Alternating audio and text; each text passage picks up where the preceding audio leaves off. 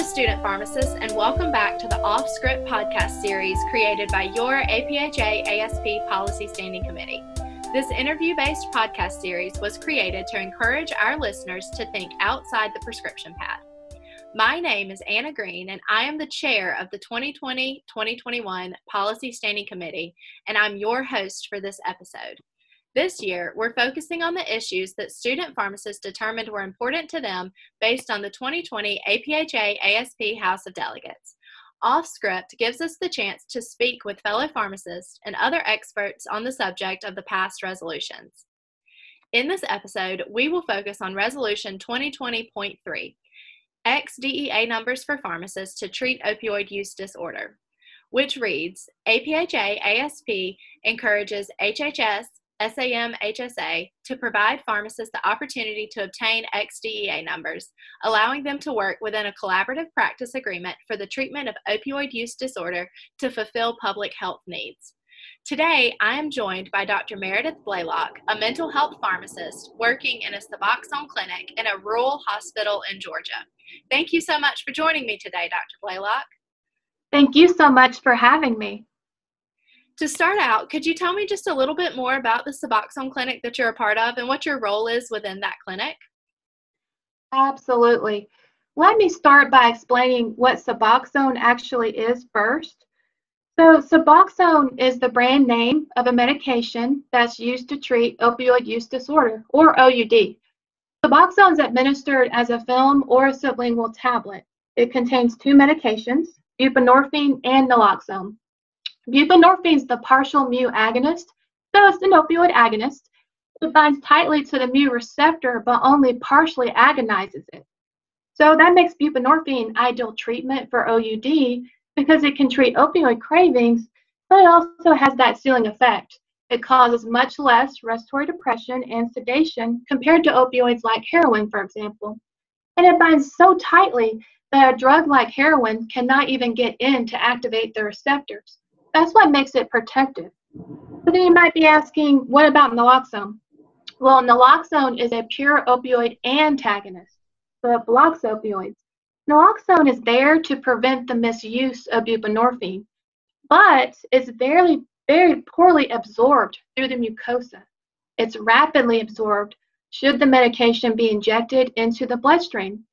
So what that means is if somebody tried to inject Suboxone, the buprenorphine would be blocked by naloxone because naloxone would then be activated. It's not activated if it's taken as prescribed. So now let's talk about the Suboxone clinic where I work. Our clinic is very much pharmacist led. That means that I meet with each patient, I get them started on Suboxone, I help recommend any dose adjustments to the physician, I help monitor the patient's response to Suboxone, I perform counseling, uh, I provide medications like Docusate if it's necessary to treat side effects. I also check the prescription drug monitoring program at each visit.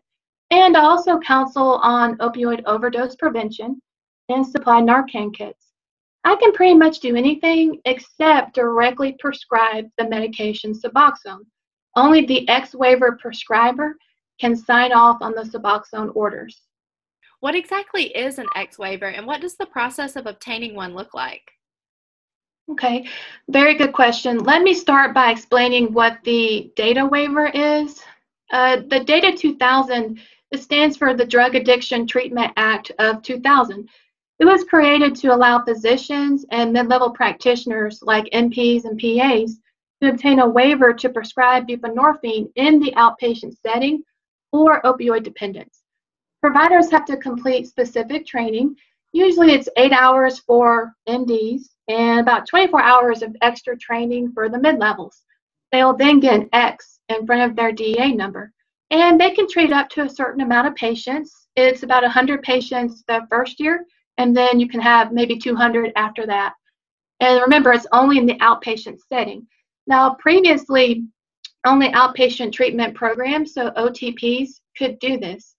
So the whole point of the waiver is to allow more prescribers the ability to actually prescribe buprenorphine. Awesome. Thank you for explaining that. Are pharmacists currently eligible to obtain an XDEA number as well? Not yet. Pharmacists are not eligible to obtain the X waiver at this time. However, both APHA and ASHP are working to change that.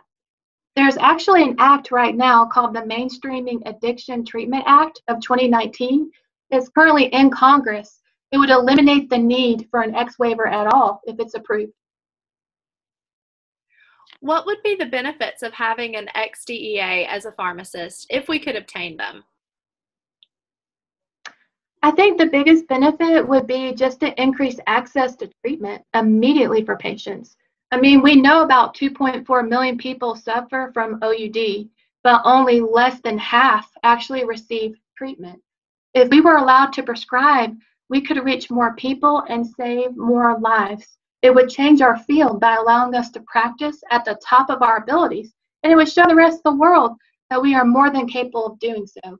This would open up more opportunities for pharmacists and collaborative practices with physicians.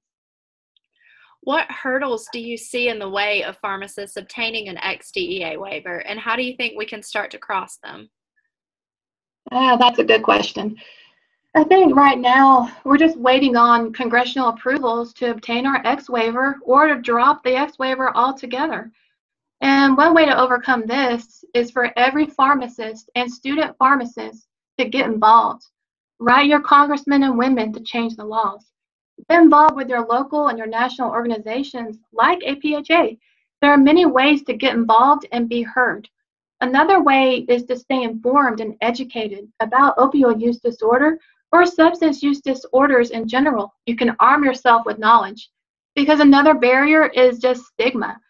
Some patients are afraid to ask for treatment and fear of being judged, and other providers are just afraid to treat patients with OUD so educating yourself through self-study, rotations, your residency experiences, to finally practice will help reduce the stigma of your patients.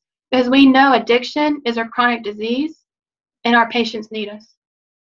Very well said. Thank you so much for joining me today. That's all the questions I had for you. Do you have any final thoughts or comments that you'd like to add for our student listeners? I just want to say thank you to all your listeners. Again, this is a big part of what needs to be done is taking part of these podcasts and listening and again just arming yourself with the right information so that you can get more involved and we can change practice. So thank you again for having me. Thank you for joining us. As you can see, pharmacists play a vital role in medication assisted therapy in patients who struggle with opioid use disorder. Allowing pharmacists to obtain XDEAs can increase pharmacists' involvement in medication assisted therapy, increasing access, improving outcomes, and reducing the risk of relapse. Currently, 49 states and the District of Columbia allow pharmacists to enter into collaborative practice agreements with physicians, which often include some components of medication assisted therapy. Pharmacists' current role include treatment plan development, dispensing, patient communication, care coordination, and adherence monitoring, amongst many, many more. Some state laws allow for pharmacists' prescribing of controlled substances, including Schedule III medications such as Suboxone, but because of the XDEA requirement, pharmacists are not allowed to prescribe Suboxone. Ineligibility for a data waiver prevents meaningful expansion of access to medication assisted therapy through a pharmacist. Allowing pharmacists to obtain an XDEA can further address treatment gaps and increase the impact that pharmacists and student pharmacists have on our patients.